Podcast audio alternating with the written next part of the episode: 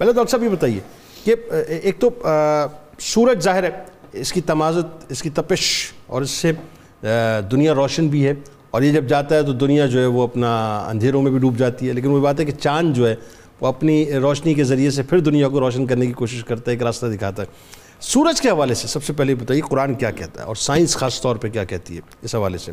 دوسرا قرآن اور سائنس کی روشنی میں ذرا اس کی گردش کے بارے میں بتائیے۔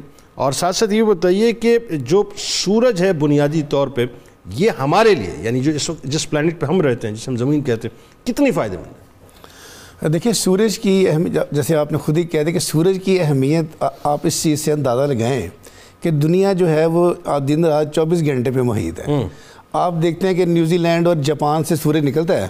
ادھر دن کی روشنی جو ہے وہ پہلے سٹارٹ ہوتی ہے اور جو جو یہ مشرق سے مغرب کی طرف ٹریول کرتا ہے بیسیکلی زمین مغرب سے مشرق کی طرف ٹریول کرتی ہے سورج تو اپنے ایک سیٹ کورس میں جا رہا ہے اور زمین اس کے گرد گھوم رہی ہے۔ تو ہم دیکھتے ہیں کہ یہ دن رات کا جو سلسلہ یہ ختم نہیں ہوتا چوبیس گھنٹے اگر کہیں پہ دن ہے تو کہیں پہ رات ہے۔ اس کی آپ نے اگزامپل اس طرح سے لینی ہے۔ کہ کرہ ارض کا کوئی ملک یا کوئی خطہ ایسا نہیں ٹائم زون جہاں پہ ایک وقت میں اذان نہ ہو رہی ہو۔ اور یہ اس چیز کی نشانی ہے کہ سورج جو ہے وہ کبھی غروب نہیں ہوتا۔ سورج غروب ہوتا ہے ہم دنیا پہ رہنے والوں کے لیے۔ اپنے علاقوں میں رہنے والوں کے لیے۔ یہ تو ہمیشہ دہکتا رہتا ہے روشنی پھیلاتا رہتا ہے۔ اور آپ اس کی روشنی سے کرہ ارض کے مختلف خطے جو ہیں وہ مستفیض ہوتے رہتے ہیں۔ یعنی اس کا مطلب اس کا مطلب یہ ہوا کہ اگر ابھی مثال کے طور پہ یہاں صبح ہے تو کہیں رات ہے۔ جی بالکل۔ کہیں دن ہے کہیں شام ہے۔ بالکل۔ تو اس کا مطلب یہ ہوا کہ سورج جو ہے اس کی تمازت اس کی روشنی چوبیس گھنٹے دنیا میں پہنچ رہی ہے۔ ایک بات تو یہ اس پلانٹ میں۔ اور اگر یہی بات اس طرح سے ہے تو اس کا مطلب یہ ہوا کہ کہیں فجر کا وقت ہے کہیں ظہر کا وقت ہے کہیں عصر ہے کہیں مغرب ہے کہیں عشاء ہے۔ تو پانچ وقت اذان ہو رہی ہے۔ ایسا ہی ہے ہر وقت میں اللہ یعنی تعالیٰ ہر وقت اذان ہو رہی ہے اور ہر وقت جو نمازیں ادا کی جا رہی ہیں بالکل ایسے ہی ہے اور اسی میں عقل والوں کے لیے نشانی ہے واہ۔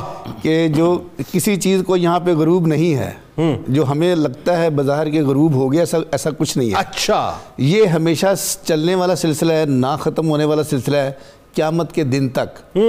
اور اللہ تعالیٰ نے یہ کہا ہے کہ سورج جو کہ اس کو کی سپیڈ دیکھیں آپ جو آپ نے کہہ رہا ہے کہ سورج یاسین میں مقرر کر دیے ہم نے راستے سورج اور چاند کے۔ کہ وہ اپنے اپنے دائرے میں رہیں اور زمین رات کو نہ پکڑے اور رات زمین کو نہ پکڑے۔ اس کے لیے باقاعدہ جو سائنس نے ڈسکوریز کی جیسے کہ پلسار ہے ایک ستارے کا نام ہے دھڑکتا ہوا ستارہ۔ اس کو ہم کہتے ہیں نائٹ کمر اچھا۔ اور وہ اس سے ہم کہتے ہیں ناکنگ سٹار ہے۔ یہ ہمارے لیے بڑی بہت بڑی نشانی ہے جو اس کائنات میں رہتے ہیں لوگ کہ جب یہ ستارہ صبح کے ٹائم ظاہر ہوتا ہے اور ہم کہتے ہیں کہ as a morning and evening star اچھا یہ صبح کے وقت ظاہر ہوتا ہے۔ ایگزیکٹلی اور جیسے شام کے ٹائم یہ سورج کے ساتھ ہی غروب ہو جاتا ہے اور ہم کہتے ہیں اچھا۔ رات آ گئی۔ ہاں۔ تو اس کا بڑا واضح سورہ تارک میں قرآن مجید میں ذکر ہے۔ ہاں۔ وَالسَّمَائِ وَالتَّارِق ہاں۔ وَمَا أَدْرَاكَ مَا تَارِق النجم الساکب کہ بھائی یہ رات کی دستک دینے والا اور صبح کی دستک دینے والا۔ یہ نجم الساقب کا جو ذکر ہے اس کا ہے ایگزیکٹلی ناکنگ سٹار کی سورہ تارک میں نا۔ اچھا اچھا اچھا تو اب دیکھیں یہ چیزیں ہم ڈسکور کر رہے ہیں پچھلے سو سال میں سائنس کے ذریعے۔ ہاں، ہاں۔ لیکن اللہ تعالیٰ نے قرآن مجید کے ذریعے ہمارے حضور علیہ وسلم کے توسط چودہ سو سال پہلے یہ بہت بڑا علم کا خزانہ دنیا میں بھیج دیا کہ جاؤ بھائی اپنی اپنی بسات کے ساتھ اس کو بلکہ لوح محفوظ پہ تو کلام پاک وہ کب سے ہے؟ کب سے ہے؟ ہمیں معلوم ہی نہیں۔ بالکل۔ لکھا ہوا جب اللہ تعالیٰ نے سب سے پہلے جو چیز ایجاد کی تھی وہ قلم تھا۔ ہاں۔ اور کہا لکھ دو اور اس نے لکھ دیا۔ اور وہ جی۔ جو لکھا وہی لوح محفوظ ہو گیا۔ اور بتائیے ذرا انٹرسٹنگ باتیں بتائیں لوگوں کو۔ اچھا اس میں یہ ہے کہ دیکھیں جب پلسار کا ہم نے ایک سگنل جو کہ سگنل بھیجتا ہے ہمیں۔ جیسے ہمارا ہارٹ بیٹ ہے نا ہمیں سگنل بھیجتی ہے تو ہمیں زندگی کی نشانی کا پتہ چلتا ہے۔ تو پلسار کیا کرتا ہے کہ یہ بھی ہمیں سگنل بھیجتا ہے اور اس کے سگنل کو جب ریکارڈ کر کے سنا گیا تو اس کی کیفیت بالکل ایسی جیسے کوئی دروازے پہ دستک دے رہا ہو۔ اور دروازے پہ دستک کون دیتا ہے صبح کے ٹائم؟ کہ اٹھو۔ عقل والو اٹھو اور دیکھو دن چڑھ گیا۔ عقل والو تیاری پکڑو رات کی رات آنے والی ہے۔ تو یہ اللہ تعالیٰ کے وہ پیغام ہے جو قرآن مجید کی شکل میں آئے اور ہم نے پچھلے سو سال میں اپنی ناقص شکل کے ذریعے ان کی تحقیق کی اور دنیا کو کہا اس کو ہم پلسار کہتے ہیں۔ اچھا سورج کے فوائد قرآن اور سائنس کی روشنی میں۔ اب سورج کا سب سے بڑا فائدہ دیکھیں آپ کہ اگر آپ نارتھ پول پہ کھڑے ہیں ساؤتھ پول پہ تو آپ مائنس سکسٹی سکس درجہ حرارت پہ کھڑے ہیں۔ اور جیسے ہی سورج نکلتا ہے وہ درجہ رات دس بارہ ڈگری سینٹی گریڈ کم ہوتا ہے۔ بالکل ٹھیک۔ اب آپ فریزنگ پوائنٹ پہ کھڑے ہیں جیسے ہی سورج نکلا tons and tons of energy اس نے پوری کائنات میں بکھیری آپ کے سولر سسٹم میں بکھیری اور آپ کی زمین جو کہ نظام شمسی کے تیسرے نمبر پہ ہیں وہ جو انرجی ریسیو کرتی ہے جیسے سنو میلٹ ہوتی ہے اس سے دریا چلتے ہیں۔ دریا چلتے ہیں تو زمین میں پانی رشتہ ہوا جاتا ہے جس کو ہم گراؤنڈ واٹر کہتے ہیں۔ اس کو ہم نکال کے پیتے ہیں۔ اگر یہ سورج نہ ہو تو یہ تو پلانٹ سارا فروزن تھا۔ واہ۔ تو اللہ تعالیٰ نے سورج کی سگنیفیکنس میں ابھی ایک بات بتا رہا ہوں۔ دوسری بات دیکھیں کہ اگر ہمارے پاس یہ سورج نہ ہو تو ہم کیلنڈر نہ بناتے۔ ٹھیک ہے۔ ہم ہمیں پتہ نہ چلتا کہ کون سا وقت نماز کے لیے اور کون سا وقت کس اسلامی واقعے کے لیے ہے۔ کون سا ہم نے عید الفطر کب سیلیبریٹ کرنی ہے ساری چیزیں۔ اور ساتھ میں چاند جو اس کا ساتھی ہے ہاں، ہماری زمین کا جو قدرتی سیارہ ہے ہاں۔ کہ دیکھیں اس کی رویت طے کر دی گی اس میں بات کرتے ہیں اس ابھی تو سورج پہ رہے ہیں آپ۔ جی۔ ابھی ہم چاہتے ہیں آپ جو آفتاب پہ رہیں مہتاب پہ لے کے جائیں گے۔ اب آپ دیکھیں سورج کی دوسری بڑی اہمیت دیکھیں ہاں۔ کہ ہم جو مختلف موسم انجوائے کرتے ہیں بہار ہے خزاں ہے سردی ہے گرمی ہے۔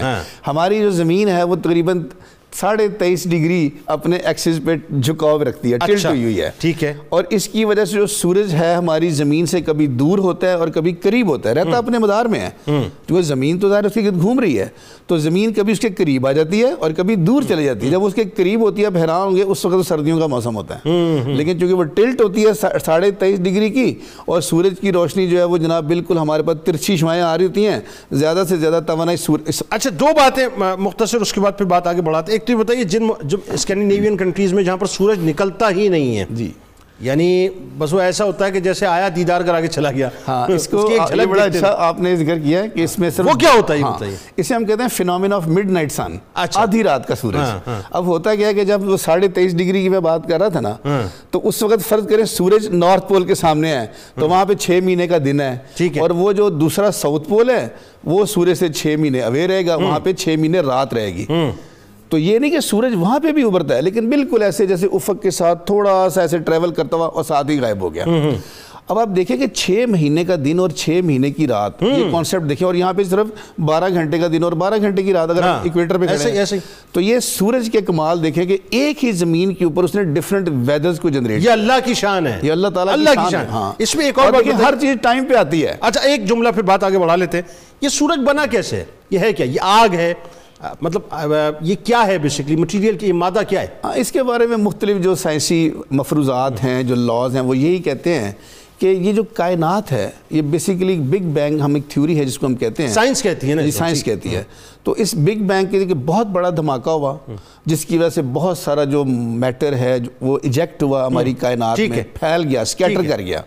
اور اس سے بہت ساری جو ڈسٹ اور جو جیسے کہتے ہیں ایٹموسفیرک ڈسٹ ہے سموگ اسی طرح کائنات کے اندر بھی اس کو ہم کہتے ہیں سٹار ڈسٹ جس سے یہ سٹارز بنتے ہیں مختلف عمل کے ذریعے مختلف فنومینا کے ذریعے۔ سورج کیسے بنا ہے بس ایک جملے میں۔ ہاں سورج یہی ہے کہ جیسے آگ کا ایک گولا وقت کے ساتھ کہتے ہیں کہ ہائیڈروجن گیسز ہاں گیسز ظاہر ہے جو گیسز ہیں گیسز کا ہیلیم ہے ہائیڈروجن ہے۔